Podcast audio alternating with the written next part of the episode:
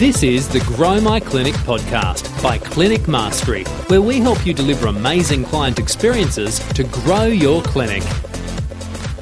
Well, welcome back to another episode of the Grow My Clinic podcast. My name is Jack O'Brien. Thank you for sharing your earbuds with us today as you drive or hit the treadmill at the gym or go for a walk with the dog, whatever it might be. Today, we've got a, a fascinating story uh, of, a, of a friend of mine uh, who's in my local region, and he's also got some incredible insights into um, multidisciplinary care centre and uh, the full extent of multidisciplinary care. We have Simon Ashley joining us on the podcast from Atune Health Centres around the Newcastle region. Simon, how are you today? I'm very well, thank you. Thanks for having me on the show. My pleasure. This is going to be a whole lot of fun. So, before we dive too deep into it, can you tell us a little bit about uh, Simon Ashley, how you were corrupted? Uh, you're an osteopath by trade, so how did you end up in osteopathy? I am. Look, I oh, look. I started out my. I was a farm boy in Victoria, and uh, my dad blew two discs um, out in his back when I was about seven, um, and so he was incapacitated for about a month in hospital, and then he recovered. And being a farmer, you just have to get back into it. Um, and also being a farmer, we didn't have any money, so pretty much I started treating him. I watched what the physios did because that's all we had back where we were, and right. I sort of started mimicking that and copying it. And by the time I was 16, Dad wouldn't go anywhere else, so I was definitely going to become uh, a health profession in that area in the manual therapies, and that was just a natural progression. Osteo, it just jumped out at me pretty much in year 12. I hadn't even heard of an osteopath until I was in year 12, and I just love the philosophy um, with as a holistic approach to healthcare, looking at the whole body, um, mm. and really addressing all those factors to bring about um, health and healing. And so I jumped into osteo and, and I've loved it ever since. Okay, and for the uneducated or the uninitiated, I'm sure there's uh, there's plenty of physiotherapists here who will be listening who maybe think they're the, the top of the tree. I think is the stereotype when it comes to physios. How would you describe physio and osteo and the differences between those, or what makes osteo unique? Yeah, yeah, it's a great question, and I think we all struggle with answering that one. But um, look, I work with um, Nine Physio, so mm-hmm. we have a great working relationship, and I have found that there is a really good synergy that you can create between the two. So, as a general rule, and look, everyone is different. Like you know, everyone has their slants and their things that they do, but on a general rule, physios tend to focus a lot more on the rehab side of things and the muscular activation and all that type of uh, of stuff. Mm-hmm. Um, and often you would diagnose a condition in a completely opposite framework to say an osteopath who is very manual we're very much looking at the structure of the body, how the joints work, how the muscles are all functioning, correlation to those joints. Um, and we all focus very much on a manual type of addressing of that condition, whereas you, you physios tend to come from the opposite way. So, yeah, and we're very holistic. An osteopath, if you've got a t- tennis elbow, we'll be checking your neck out, we'll be checking your thoracic mechanics because that can alter the way you know everything is functional right down into that hand. So yeah, so very like very much complementary though. I think all health professions have their place, and if we understand what our scope is, we all fit together. Mm, I love that, and uh, I must say I'm a physiotherapist. For those listening, as I take a friendly jab at physios at the top of the call here, uh, it's all fun and games here. We're pretty we're pretty friendly across the Grow My Clinic podcast. So that's really interesting, Simon. And then the progression from studying osteopathy headed towards private practice. Uh, what was the inspiration? Behind starting your own clinic? Yeah, look, um, I was uh, I nearly died when I was 19. I actually was a top tennis player, um, and I got very ill. Um, had a spontaneous pneumothorax, which I lived with for about two weeks, which became a right. tension pneumothorax. And look, my journey through hospital was very unique in the fact that I had doctors arguing with one another because I hadn't talked, and it was very much I was a number. I wasn't a person. I didn't have feelings, and just my whole journey through really showed me that you know, as much as I thought, wow, I'm in the health profession, I'm going to change the world, then all of a sudden it all came crashing down that, well, we actually, it's very a bit, bit dysfunctional and there's some problems here that, and I saw an opportunity in a way to, you know, really integrate care and individualize it and really try to educate sure. your clients. And so from my experience, um, I always dreamed of building integrated medical centers because I saw the need to actually bring care to the person and bring all these incredible people together working together. I mean, the power of that is so significant. If you've got 10 minds or four minds working on one person, it's so better than so much better than just one doing their own thing. So, so I sort of got this heart to see integrated care um, rolled out, and so that's why I wanted to start my own business because I really had plans to have integrated centres. Mm, I love that. And I think that would really resonate with a lot of listeners that there's a personal experience that draws out in us a frustration to make the industry better. Uh, so I love that. And, and, again, for listeners, make sure you stick around because we're going to be talking about a, a true multidisciplinary centre, including GPs and integrated health and all sorts of things. So, Simon, uh, what's that journey been like from being the clinician to now being the, the clinic owner, having 10, 20, 50 staff, whatever it's up to now? What's that journey been like, and what is the current state of the union for Atune as yeah. much as you can share? Awesome. Oh, I'd love to. Look, um, it's been an amazing journey. It's been an exciting ride, to be honest, because um, I got to a point where I had this realization that I had to be a business owner. I had to run a business and not just be a clinician because it was growing quite quickly. And to keep things going and to keep things growing and maintained, I, I went to business school. Essentially, I just I did a degree just to learn business. I was already doing it, but just to frame it. And it's been an exciting journey in the fact that I've been learning a lot of stuff bringing multiple people together. We've got 15 different health professions all working together now, from medical specialists right through to GPs and massage therapists. So when you've got such a wide variety of very highly trained people, um, mm. actually getting them to work together and not just work in a building, which is really the case in most of these super centres, is quite a trick.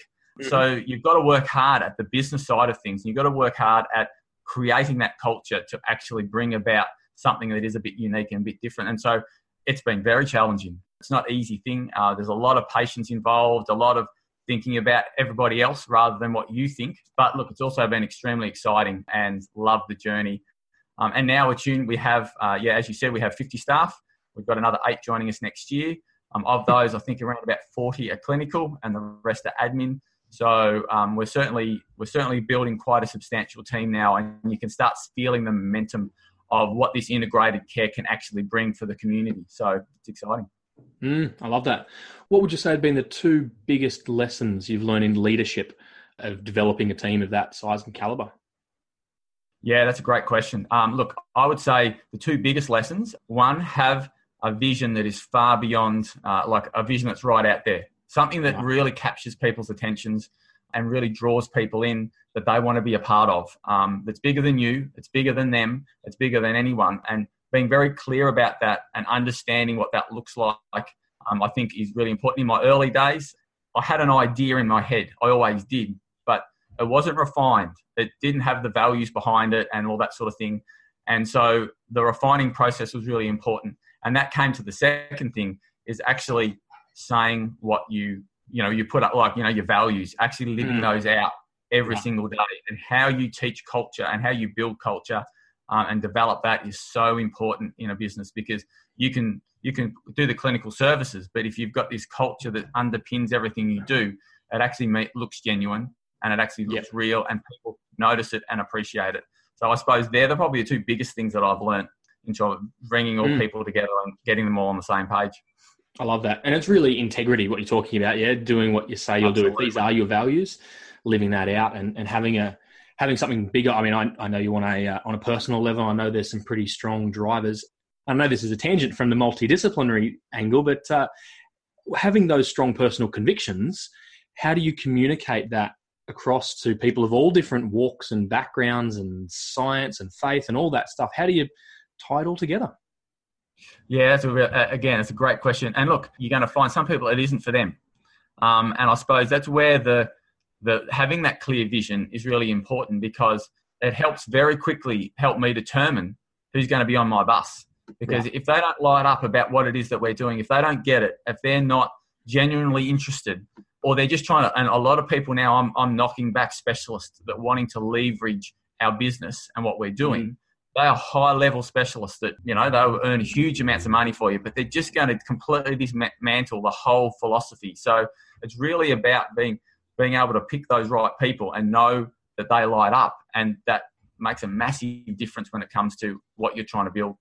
Mm, i love that. And and you know it's got nothing to do with clinical skills really. It's uh, it's picking the right people and deselecting the wrong people Super. Exactly. Okay, so you've alluded to specialists and health professionals, and uh, what sort of professions do you have at Atune that are a little bit out of the ordinary?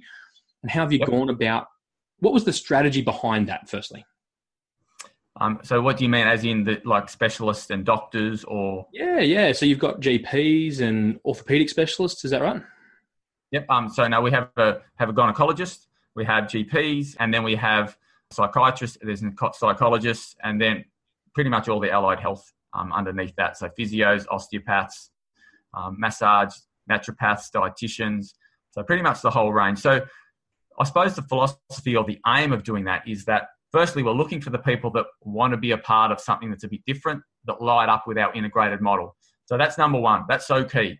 Then what, then what we're doing is we're bringing them all together. And to have a naturopath and a dietitian and a GP and an osteopath all working together on one client and all aligned in the fact that we all actually have meetings about that client together what it does is streamlines the whole pathway for them. So rather than them running around doing everything, we're all on the same page. We're all working towards the same goal.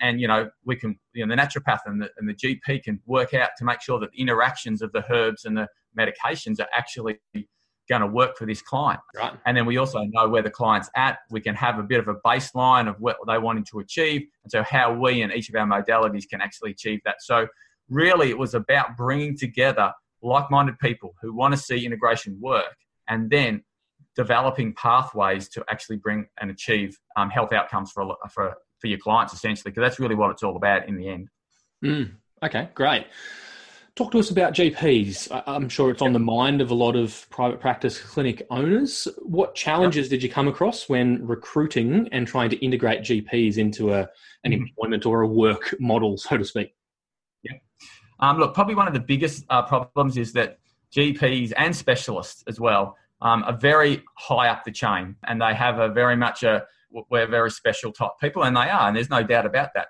Sure. Um, and that that's that's going to be a problem when it comes to an integrated center because you can't necessarily have this hierarchy because we're all working together.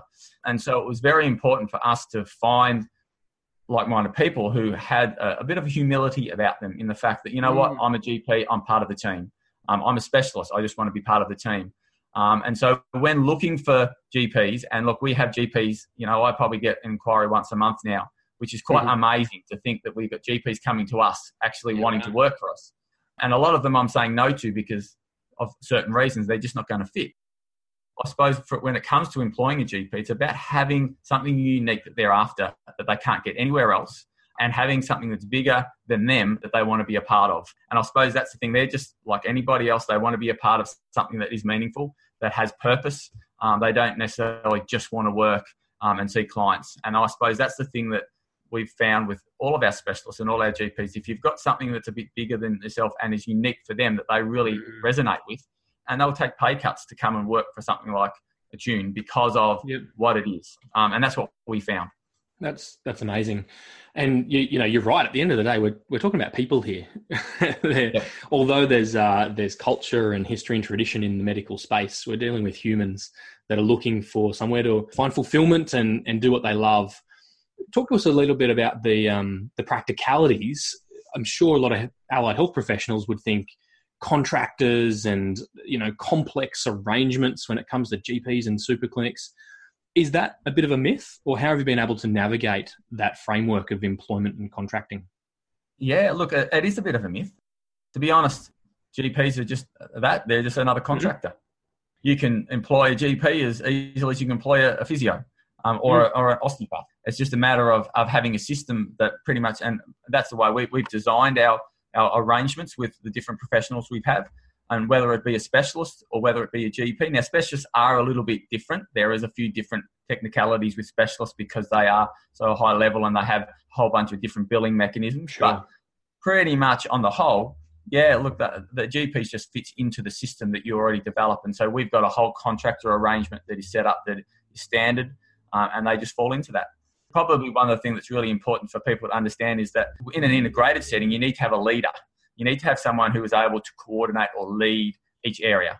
Um, and that's important um, because if you don't have a good leader that's leading the GP area or leading the physio area or leading the osteo area or dietetics, then what tends to happen is that you've just you've just got people working there, but they're not actually progressing it and bringing it all together in the business. So, sure. um, making sure that you get those key people in key positions is also quite an important thing. And you know, our key GP was probably very important in the fact that he came on board you know we pay them to be leaders we don't pay them just to be clinicians and that's important to understand in terms of making the rest of that gp department work well so he oversights that now and he makes that all happen but he's that key person that pins everything else for us yeah, it's great. Thank you for uh, debunking that myth. And you know, in the, the Clinic Mastery Business Academy, we work with a with a number of clinics who employ GPs as part of a multidisciplinary environment. And you're right, there is this stigma around we can't do that because we're allied health and they're medical, but it works so nicely together. Yep. Another practicality that I would love to explore, Simon, would be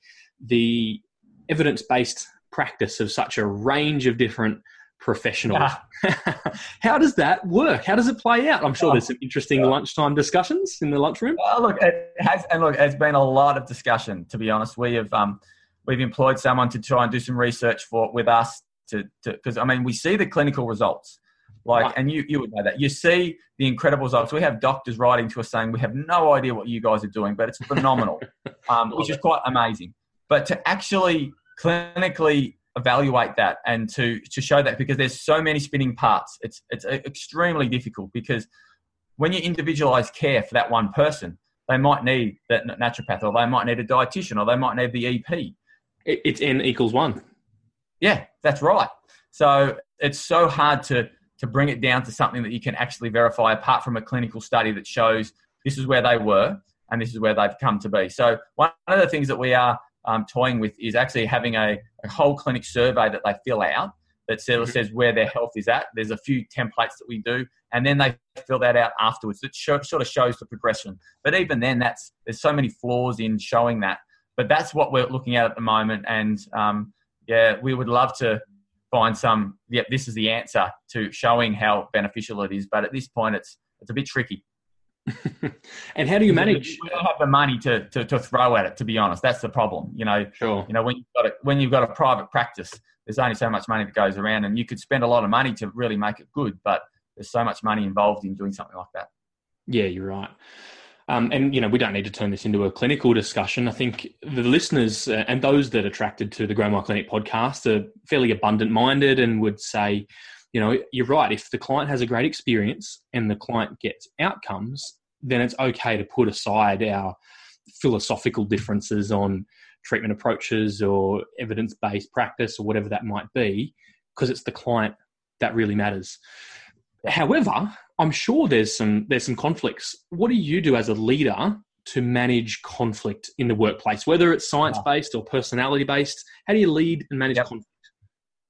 That's a great question. Look, we um, in our induction process, we um, it's very very important to flag conflict early, particularly in an integrated center, because you're going to have conflict. You're going to have yeah. physiological differences, um, and so we talk about um, with our um, with all our team about healthy conflict. That it's really important to have right. healthy conflict, and we want to promote healthy conflict as opposed to unhealthy conflict. And so what sure. we do is we talk about well, what's unhealthy and what is healthy. Well, unhealthy is not talking about it and not actually you know, saying anything and just moving along and just dealing with it. Whereas healthy is actually, we want to have these robust discussions. And as a leader, it's important that you model that. So I am very much, you know, people will talk to me about the different problems they're having. I'm the first person that often wants to hear about it.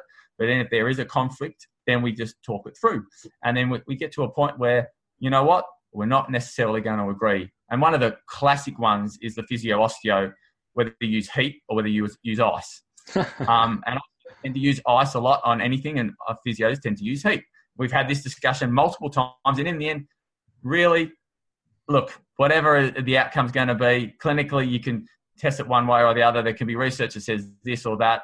Um, but what we tend to find is, you know, major on the majors and some of those little minor things, do they really matter in the in the scheme of things anyway? Well, not really. But at least if we've talked about it and we've had a robust discussion and we understand that that's okay, we're not going to get offended, then what that tends to do is actually keep the keep the communications open. And what we find is that in the end, we come to some resolution, which is great anyway, and everyone just moves on. And we just tick that off as a okay. Well, we need to keep on checking what that issue is about, as as and make sure it doesn't grow into a big one. But look, to be honest, because of the way we've we've structured that healthy conflict, we've hardly had any conflicts at all in our whole business with the GPs and the naturopaths. They've worked amazingly well together. Um, mm-hmm. And once you start to understand what other professions do, you actually get amazed at actually how intelligent they are and what they've actually been trained in, and how similar it actually is to what you do, but it's just coming from a different way. Mm-hmm. Um, and so that's been our experience. But yeah, very much ensuring that people talk about those things is really important. Simon, I think a lot of health professionals would have an idealistic, maybe a um, a utopian view of integrated care and big multi D team. But at the end of the day, you're just an osteopath. so, sorry, with respect, not just an osteopath. No, you're an osteopath. Yes. How do you manage, as a leader, all the non-clinical elements of running a clinic? versus being on the tools and that's obviously your your first love it might not be your true passion how do you juggle on the tools off the tools leading a large organization um, it's having great people around you that, that fill in the things that that i don't do so well so i've got an amazing um, operations manager um, and office managers now. So um, we identify as a leader your role is to actually find the greatness in the people that you work with whether that be you know the massage therapist or whether it be the oper- like operations manager. You're looking for people who can do things better than you. And so as a leader my role is essentially is to let others do what they do great and they feel a part of the company they feel a part of the business. And if i find someone that does that then i let them run with that and i step back and i just helicopter um, and that frees me up when it comes to being on the tools i love being an osteopath and i will always do a little bit of that but more for me now is I need to be the leader that this organization needs. So I need to be willing to grow and to learn and to mm-hmm. keep the business growing because otherwise we're going to stagnate um, and not achieve the potential that we know that we have. So it's important to get that juggle right. But as a leader, I also think, you know, getting that team around you, the, the key people is so important. Yeah, totally agree. One of uh, my mentors, people that I listen to a lot, Craig Groeschel, talks about doing what only you can do, getting out of the way. And if, if someone else can do what you do 50, 60, 70% as good as you, let them do it and empower it and, uh, and make room. I love that. Totally. Uh, Simon, if you were talking to a, a health clinic owner who's considering multi D clinic, considering employing GPs and specialists, what would your advice be to them? Like my advice would be respect. Respect every single health profession. Don't be someone who is disrespectful because that straight away um, puts a black mark on you that people will react to. Um, so there's something about respecting where people are at and who they are, which is so important. Have a vision um, that is way bigger than yourself, that, mm. that people are attracted to, and also develop a, a, culture. So it's not just about having a vision; it's showing what you, uh, you know, as I said before for living those values and that culture. And if you do so, people will recognize that and they'll be attracted to that. And the right people will be attracted to what it is that you're doing. And it would just naturally snowball from there. But do it well, um, do it with passion, and I think you'll find that people will, will jump on. But um, if you have that vision, that's that's such a critical thing because you want mm. people to know this is where we're headed, and then you'll get the right people on your bus. Super stuff, mate. Uh, I'm sure the listeners will be really appreciative of all that you've shared. I know personally you've been an inspiration to me, and I love your humility that you're you're doing great things, but you'd say that you haven't got it all together, and it's a work in progress. But but what you've done in the health space, certainly in our region, is an example to many health clinics and health clinic owners. So uh, thank you so much. If listeners wanted to check out Atune and what it is that you do, how would they do that, mate? Where would they look? Yeah, just look on www.atune, and atune is just one T. Um, so it's atune.com.au. Yeah, you can check us out and see what we're up to. And yeah, I'm more than happy to, to, to talk to people who need advice as well. Yeah, great. And we really appreciate that. Uh, I'm sure they can reach out to you via that website if they wanted to contact you personally, they'd be able to find your email there. Simon, thank you so much for joining us on the Grow My Clinic podcast. Listeners, we will have links to Atune, to Simon, and to any of the other show notes from this episode over at www.clinicmastery.com uh, forward slash podcast. I better get the URL right. It's clinicmastery.com forward slash podcast. Thank you for your honest reviews and ratings on iTunes, Stitcher, SoundCloud, Spotify. We're now on Spotify. If you've got Google Home or Alexa, you can ask them to uh, to share with you the Grow My Clinic podcast. Thank you for tuning in, listeners. Simon, thank you for joining us. My pleasure. Thank you for having me. It's been awesome. And we look forward to bringing you another episode really soon. This is the Grow My Clinic podcast by Clinic Mastery, where we help you deliver amazing client experiences to grow your clinic.